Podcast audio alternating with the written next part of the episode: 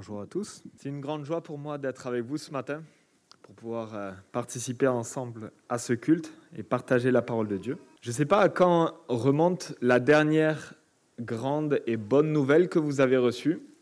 Peut-être certains c'est récent, peut-être d'autres c'est, c'est plus ancien.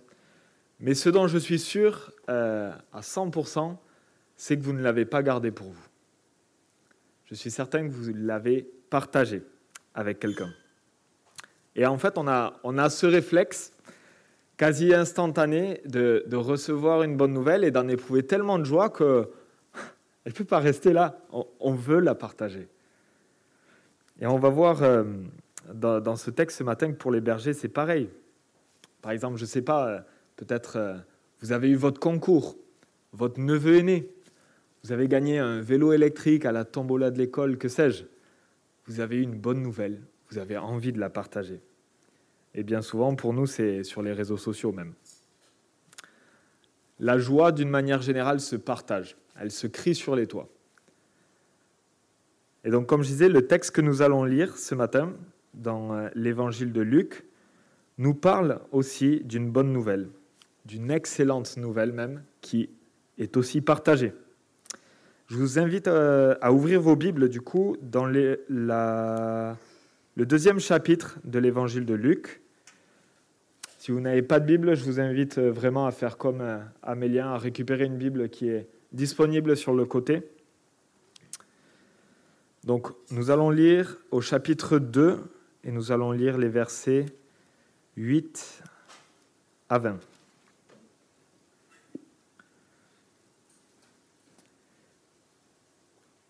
Il y avait dans la même région des bergers qui passaient la nuit dans les champs pour y garder leurs troupeaux. Un ange du Seigneur leur apparut, et la gloire du Seigneur resplendit autour d'eux. Ils furent saisis d'une grande frayeur. Mais l'ange leur dit, N'ayez pas peur, car je vous annonce une bonne nouvelle qui sera une source de grande joie pour tout le peuple. Aujourd'hui, dans la ville de David, il vous est né un Sauveur, qui est le Messie, le Seigneur.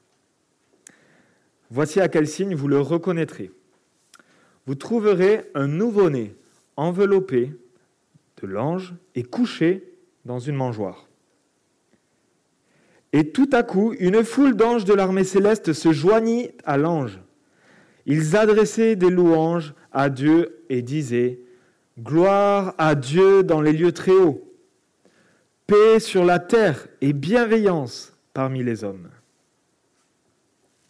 Lorsque les anges les eurent quittés pour retourner au ciel, les bergers se dirent les uns aux autres, Allons jusqu'à Bethléem pour voir ce qui est arrivé, ce que le Seigneur nous a fait connaître. Ils se dépêchèrent d'y aller, et ils trouvèrent Marie et Joseph, ainsi que le nouveau-né couché dans la mangeoire. Après l'avoir vu, ils racontèrent ce qui leur avait été dit au sujet de ce petit enfant. Tous ceux qui entendirent les bergers furent étonnés de ce qu'il leur disait. Marie gardait le souvenir de tout cela et le méditait dans son cœur. Puis, les bergers repartirent en célébrant la gloire de Dieu, en lui adressant des louanges à cause de tout ce qu'ils avaient entendu et vu et qui était conforme à ce qui leur avait été annoncé. Ici s'arrête la lecture. Waouh! Donc, comme je vous l'ai annoncé, c'est un texte qui nous parle d'une bonne nouvelle et de la joie de la recevoir et de la partager. Du moins, c'est ce qu'ont fait les bergers.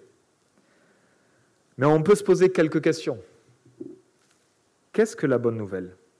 Quelle est cette bonne nouvelle? Et est-ce qu'on la considère vraiment comme une bonne nouvelle, encore aujourd'hui, 2000 ans plus tard? Quelle est notre réaction face à une aussi bonne nouvelle? Et si c'est une bonne nouvelle, alors pourquoi est-ce que nous tardons si souvent à la partager? Nous allons voir donc dans un premier temps des versets 8 à 14 ce qu'est la bonne nouvelle. Et je ne sais pas, vous aujourd'hui, tout à l'heure j'ai parlé euh, d'un concours, d'un neveu qui naît euh, ou euh, d'un gain. Je ne sais pas comment vous, vous définiriez une bonne nouvelle aujourd'hui dans votre quotidien. Peut-être que c'est une nouvelle qui vous soulage. Excusez-nous, monsieur, on s'est trompé, vous n'avez pas de cancer. J'imagine que c'est le genre de nouvelle qui soulage. Peut-être que c'est une nouvelle qui vous donne de l'espoir. Il y a de fortes chances que votre emploi soit maintenu l'an prochain ou alors que vous obteniez votre stage pour lequel vous attendez depuis des mois. Peut-être que c'est une nouvelle qui vous donne de la paix. Ton père, qui ne te donne pas de nouvelles depuis dix ans, aujourd'hui, il est d'accord pour se voir. Ou alors simplement une nouvelle qui vous donne de la joie. Et je sais pas s'il y a des... Je sais qu'il y a des fans de foot ici, mais le Stade Rennais en Ligue des Champions, J'imagine qu'il y aurait de la joie ici, au moins pour certains. Je ne sais pas comment vous considérez cette nouvelle. Mais dans ce texte, l'annonce de cette bonne nouvelle des anges au berger, c'est un peu un combo de tout ça. Un cumul de joie, de paix, de soulagement, d'espoir. Et peut-être on pourrait se poser la question, pourquoi cette annonce est censée provoquer tout cela? Et nous aussi. Pourquoi cette annonce est censée provoquer tout cela en nous? Après tout, à chaque seconde dans le monde, euh, il y a des enfants qui naissent. Et justement, on n'en fait pas tout un monde, on n'en parle pas 2000 ans après. Qu'est-ce qui fait que cette naissance est si particulière? Qu'est-ce qui fait qu'elle est si spéciale? Et qu'au lieu qu'un simple faire-part, c'est des anges qui l'annoncent. C'est quand même euh, un niveau au-dessus. Regardons un petit peu à quoi fait référence cette annonce, et Naina en a aussi parlé ce matin, tout à l'heure. On a des prophéties de l'Ancien Testament qui sont directement visées par ce que disent les anges. Par exemple, on a Michée 5, les versets 1, je lirai aussi le verset 4. Et toi, Bethléem, Ephrata, qui est petite parmi les villes de Juda, de toi sortira pour moi celui qui dominera sur Israël et dont l'origine remonte loin dans le passé, à l'éternité. Donc là, il est question de domination, de règne et d'éternité, un règne éternel. On l'a chanté, on l'a lu. Et puis le verset 4 qui nous dit, c'est lui qui ramènera la paix. Question de paix. Les anges aussi annoncent cela. Ou alors, on l'a aussi lu la semaine passée, mais dans Ésaïe 9 ou 11, euh, il est question de paix, de justice, de règne. Tout cela, les, bergers l'avaient en tête. Ils connaissaient la parole. Imaginez-vous un petit peu euh, à quel niveau de joie ils devaient être en entendant tout ça. Parce que le peuple qui reçoit ça, c'est un peuple qui, qui, malgré tout, au fil de l'histoire, a souffert. Là, ils sont sous la domination probable de l'Assyrie, et puis ils vont subir des déportations peuple du nord en Assyrie, le peuple du sud quelque temps plus tard à Babylone. Ce peuple, comme beaucoup, désire, aspire à la paix, à la justice, retrouver de l'espoir, retrouver de la joie. Et peut-être que ce matin, nous leur ressemblons aussi. Peut-être que tu es là, assis, moi je ne te connais pas bien, et peut-être que tu soupires aussi après ça. Ces prophéties annoncent que cela arrivera lorsqu'un rejeton de David, donc à comprendre un descendant de David, naîtra à Bethléem, dans la ville de David. Et l'ange, là, semble assez clair dessus. Il parle d'un sauveur, celui qui sauve, du Messie, loin, le Christ, celui qui était attendu, du Seigneur, celui qui doit régner. Je trouve qu'il y a peu de chances de se tromper. Hein il est bien question de celui que tout le peuple attend depuis des siècles. Ces prophéties que j'ai citées étaient à peu près 700 ans avant la venue de Christ. 700 ans. Et là, on imagine encore la joie qui commence à bouillonner en eux. Là, ça y est, ils sont sûrs. Ils ont déjà le sourire, même si sous nos masques, on ne le voit pas. je pense que rien que dans les yeux qui pétillent d'entendre ça, devait bouillonner de joie, littéralement. Celui dont m'a parlé ma mère, ma grand-mère, celui dont parlent les Écritures, c'est lui. Il est né, enfin, le Sauveur d'Israël, le Seigneur, celui qui règne éternellement. Voilà ce qu'est une excellente nouvelle. Voilà ce qu'est la bonne nouvelle. Le Sauveur nous est né. Et maintenant, si on revient un peu à notre époque et qu'on constate la joie et la ferveur qu'il y a autour d'un candidat à la présidentielle qui sera peut-être élu et dont son mandat durera que cinq ans, et qu'on essaye de faire le parallèle avec la joie et la ferveur autour du roi des rois qui a été annoncé depuis plusieurs siècles et qui va régner éternellement. Essayez de, voir deux poids, deux mesures. Imaginons cette joie. Elle doit être notre. Ils ont vraiment reçu une nouvelle exceptionnelle. Ils ont été privilégiés. J'aurais vraiment aimé être à leur place.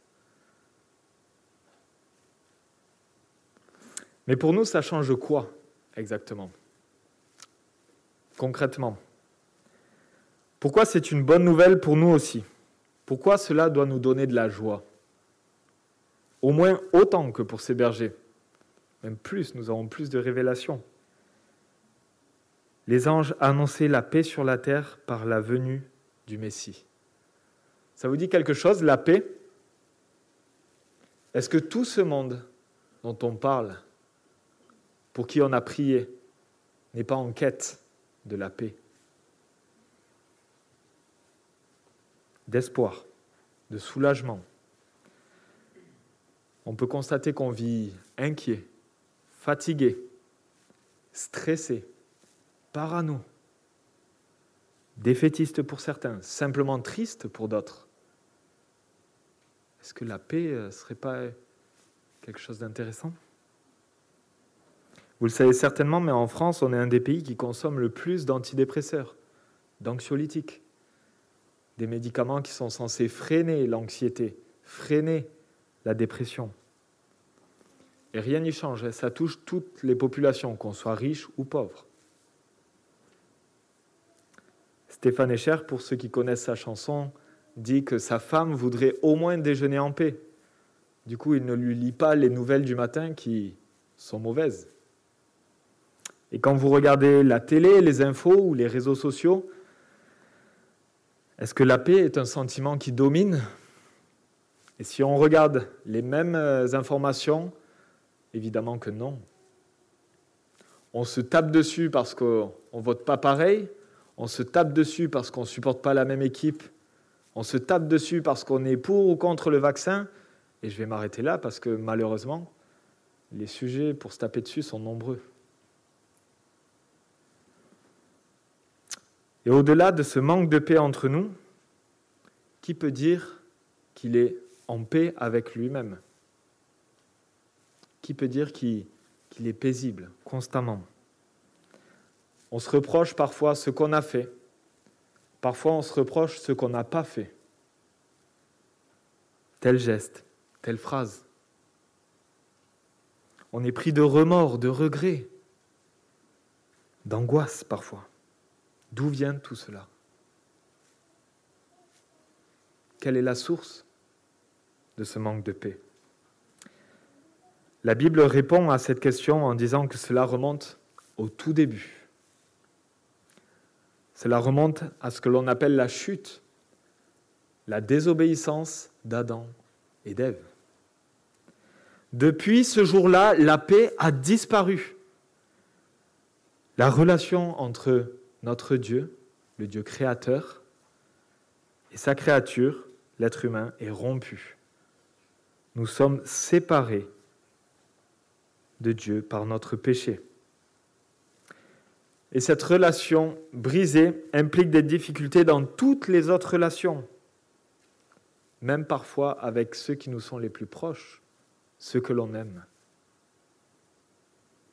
Et si on reconnaît ça dans notre vie, alors on est forcé de reconnaître que la paix avec Dieu, et par extension avec les autres hommes, c'est une excellente nouvelle. Non? Moi, ça me donne de la joie en tout cas. Parce que je me reconnais là-dedans.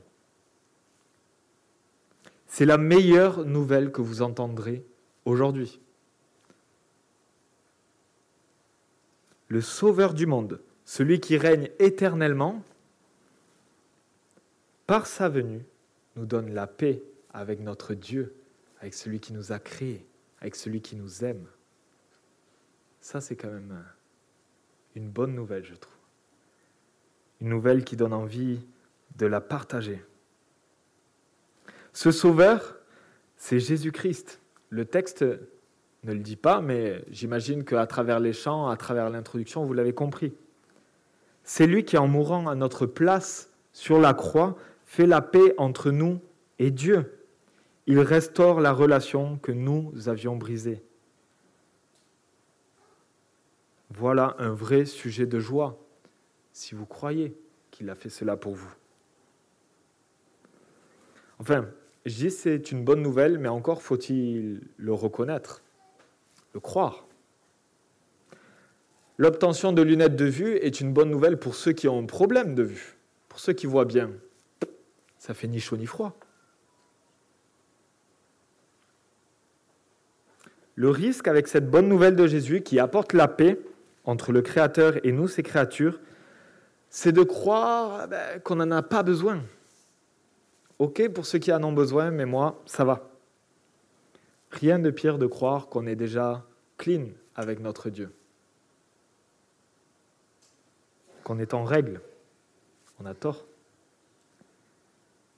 Voilà pourquoi beaucoup ne considèrent malheureusement pas cela comme un sujet de grande joie.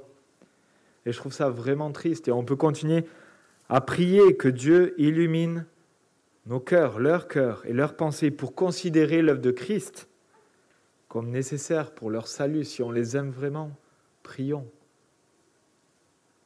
Mais il y a aussi un autre risque, peut-être un peu plus subtil. Et moi, je me suis reconnu là-dedans. À la place de dire non merci, j'en ai pas besoin, je suis clean avec Dieu, certains pourraient dire pourquoi pas? Après tout, j'ai rien à perdre. Au contraire, j'ai tout à gagner. Et moi, je, pense que j'avais cette logique pendant longtemps. Ne pas reconnaître notre besoin pressant de la paix avec Dieu nous pousse à négliger cette nouvelle. Le pourquoi pas, euh, ça montre que les lunettes, au final, on n'a pas vraiment besoin. C'est un plus.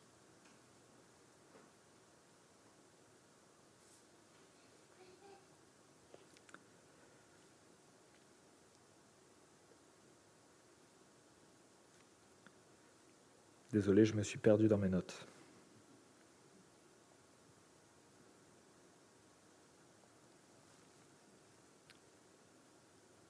De cette nouvelle qui est extraordinaire, on en fait une nouvelle bof. Une nouvelle. Euh, pas la folie, quoi. Tant mieux si on l'a. Ça ne change pas grand-chose. La meilleure nouvelle du monde, de l'histoire, devient bof par manque de lucidité sur notre état spirituel. On manque de clairvoyance. Quelle tristesse. Si c'est ton cas ce matin et que l'annonce de la venue de Jésus et tout ce que ça implique ne te donne pas une source infinie de joie, demande à Dieu de te montrer à quel point tu as besoin de cette grâce en Jésus-Christ. Qu'il te montre combien tu as besoin d'un sauveur, d'être en paix avec lui, car ton péché a enlevé cette paix. Et comme je le disais, je pense que j'ai souvent été dans ce cas. En tant qu'enfant de chrétien, on se comporte bien, on connaît les bonnes réponses de l'école du dimanche. Peut-être vous avez été dans ce cas aussi. On est vu comme des saints à l'école, dans notre quartier, avec notre famille. Donc, en soi, la bonne nouvelle, euh, je la mérite un petit peu, quoi. Je me comporte bien. Que Dieu nous ouvre régulièrement les yeux sur la noirceur de notre cœur, afin de reconsidérer cette bonne nouvelle comme une excellente nouvelle, une nouvelle salvatrice. Comme je disais en introduction, une bonne nouvelle, ça se partage. Et c'est ce qu'on va voir avec les bergers dans la suite du texte, avec leur réaction. Des versets 15 à 20, on a le modèle de transmission. Parce que oui, ils sont émerveillés, on l'a vu. Mais qu'est-ce qu'ils vont faire avec ça? Et déjà, pour comprendre leur réaction, il faut peut-être se remettre dans le bain. Ils sont en train de garder leur troupeau de nuit dans la même contrée. Une nuit assez calme, peut-être, imaginons. Un petit feu pour se réchauffer et peut-être éloigner les prédateurs. Peut-être que l'un d'entre eux s'est peut-être endormi de fatigue, peut-être qu'il tourne, je ne sais pas. Et là, tout à coup, un ange du Seigneur apparaît et la gloire du Seigneur resplendit tout autour d'eux. Tant pis pour celui qui dormait. Là, c'est un spectacle son et lumière de dingue. Je ne sais pas si, si on imagine. Nous, quand les lumières s'éteignent et qu'on rallume, on fait Ah Mais là, je pense que c'était quelque chose d'autre. Imaginez-vous les projecteurs d'un stade qui s'allument tous d'un coup. Et au milieu de cette lumière éblouissante, un ange. Et je ne vous parle pas euh, de celui qui a de l'embonpoint et qui joue de la lyre, qu'on accroche peut-être euh, en décoration dans nos maisons ou qu'on voit dans des peintures. Un ange dans la Bible, c'est euh, une créature céleste redoutable, guerrière. La preuve qu'il est redoutable, c'est que les bergers furent saisis d'une grande frayeur et que l'ange leur dit N'ayez pas peur. Pour rappel, les bergers, c'est des gens assez courageux. Hein. Ils doivent protéger le troupeau contre des loups, des ours, avec une houlette. Voilà, ça vous donne une idée de jour comme de nuit, évidemment. Donc ça vous donne une idée, voilà, ils ne seront pas effrayés par un battement d'ailes de papillon. Là, ce qu'ils voient, c'est réellement terrifiant. C'est un ange du Seigneur.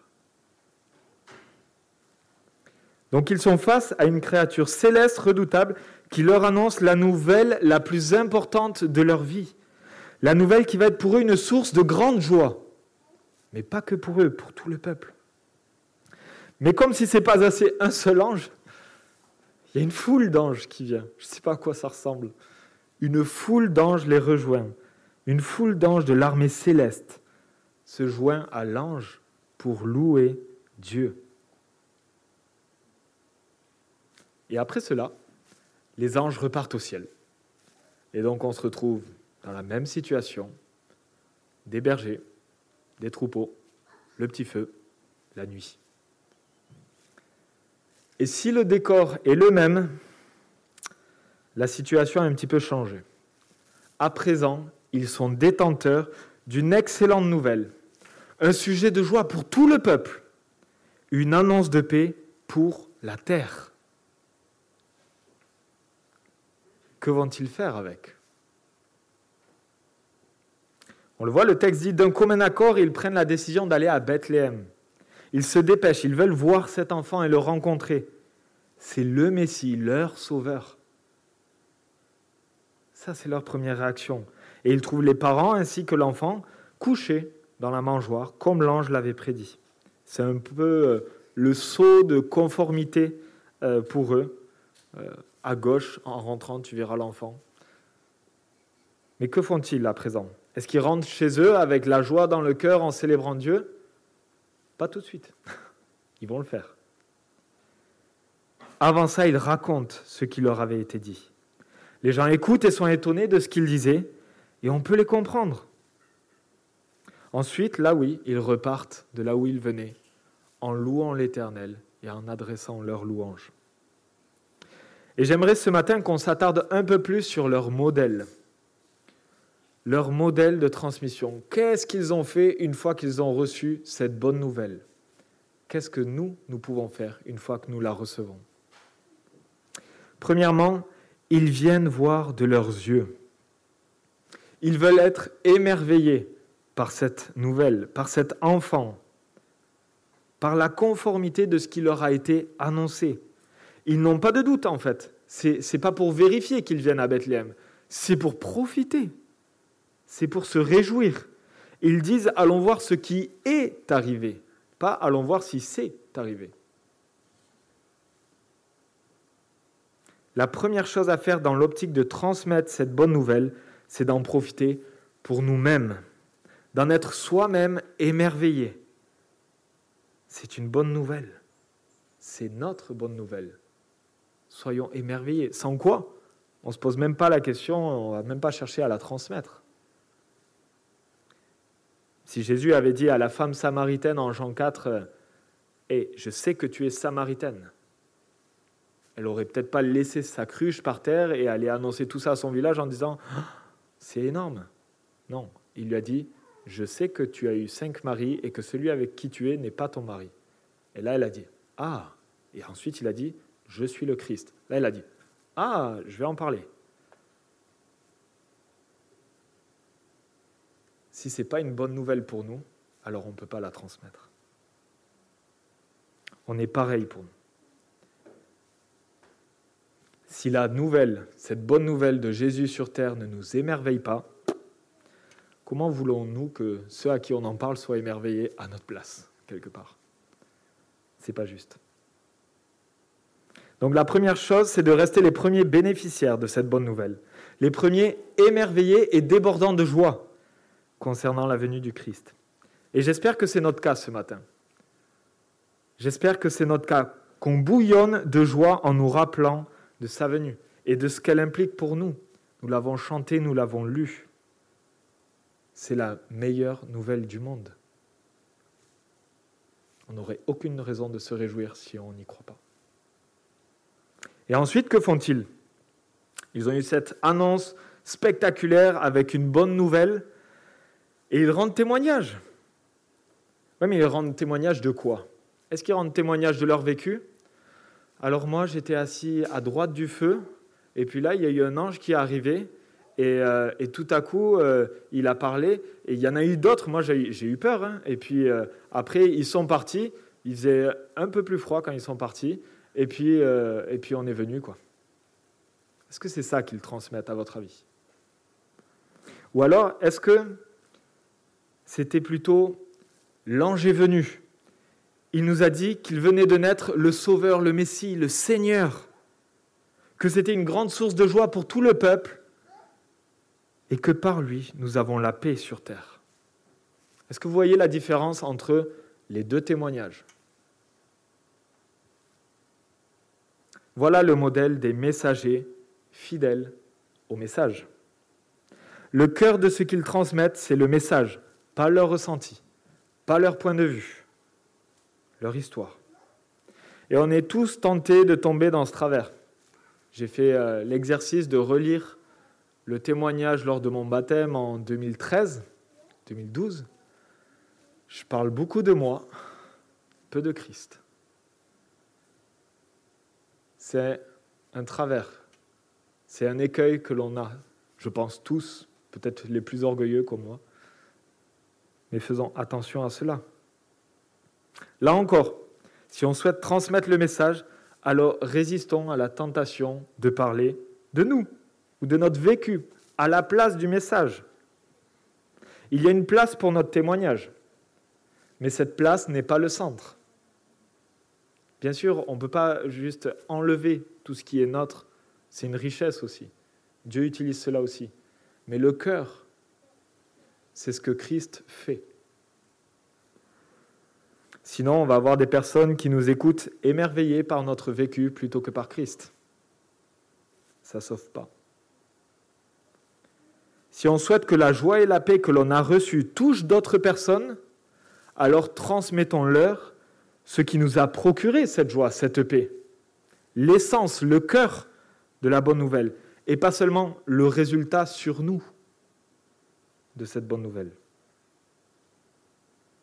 Allons à la source de la joie quand nous transmettons. Allons à Jésus-Christ. Et enfin, le dernier point du modèle des bergers, qui se sont transformés en messagers, en anges quelque part, c'est ce que veut dire euh, ange. Ces bergers, effectivement, ils débordaient eux-mêmes de joie. Ils étaient dans la joie. La joie, ce n'est pas un sentiment qu'on peut commander. Nous ne sommes pas acteurs. Et même si nous le sommes peut-être un peu, ça dure quelques heures. Même derrière nos masques, je le disais tout à l'heure, on sait si quelqu'un est dans la joie ou s'il ne l'est pas. On ne peut pas être longtemps joyeux non plus pour une nouvelle qu'on fausse. On peut feinter, mais ça ne dure pas. Les bergers étaient vraiment dans la joie car c'était la réaction due à leur émerveillement et surtout parce que tout était vrai. Tout était conforme à ce que les anges avaient annoncé. Voilà pourquoi cette nouvelle est source de grande joie, comme l'a annoncé l'ange. Il n'y a pas de réaction rationnelle autre que la joie. On ne peut pas juste dire hmm, c'est intéressant. Même dans les pires circonstances, si tu reçois et crois à cette bonne nouvelle, alors la joie vient. J'ai essayé de me, de me projeter quelle pourrait être la pire circonstance, et puis j'ai arrêté. puis j'ai essayé de regarder dans la Bible quelle a été la pire circonstance. Et je me souviens toujours de cet homme qui est accroché à la croix, cloué comme Jésus, et qui dit euh, pour nous c'est justice, pour lui en revanche c'est pas juste. Et qui fait cette belle déclaration. Moi, elle me touche à chaque fois. Et j'imagine que même ce brigand, se tordant de douleur, se vidant de son sang, insulté, méprisé, honteux, quand il a reçu cette parole de Jésus, aujourd'hui, tu seras avec moi dans le paradis. Alors, même s'il cumulait toutes sortes de souffrances, il a dû quand même éprouver de la joie. Je ne le conçois pas différemment. Le texte ne dit pas qu'il eut un grand sourire et il loua le Seigneur, mais je ne le conçois pas différemment. Il a dû éprouver de la paix. Voilà donc ce qui caractérise les messagers de cette bonne nouvelle. Premièrement, de l'émerveillement. Les bergers sont juste émerveillés, ils veulent juste en profiter, ils se déplacent pour cela, ils se dépêchent, ils veulent voir cet enfant promis depuis des siècles. Ils veulent s'en réjouir. Deuxièmement, des messagers fidèles au message. Ils racontent ce qui leur a été annoncé par l'ange. Et c'est ce que Marie repasse dans son cœur. Elle ne se repasse pas euh, leur euh, ressenti ou leur témoignage. Elle se repasse ce que l'ange leur a annoncé. Donc la fidélité. Et troisièmement, évidemment, la joie. Une bonne nouvelle, source de grande joie pour tout le peuple. Elle est source de joie pour nous aussi. Et elle doit être source de joie pour ceux à qui on la transmet aussi. Prenons exemple sur eux. Revenons au cœur de cette bonne nouvelle de la venue de Jésus-Christ. Pour en être nous-mêmes émerveillés à nouveau, on en a besoin. Et pour la transmettre, appuyons-nous sur ce beau modèle des bergers émerveillés, des bergers fidèles, des bergers joyeux. Que l'Éternel bénisse sa parole. Amen.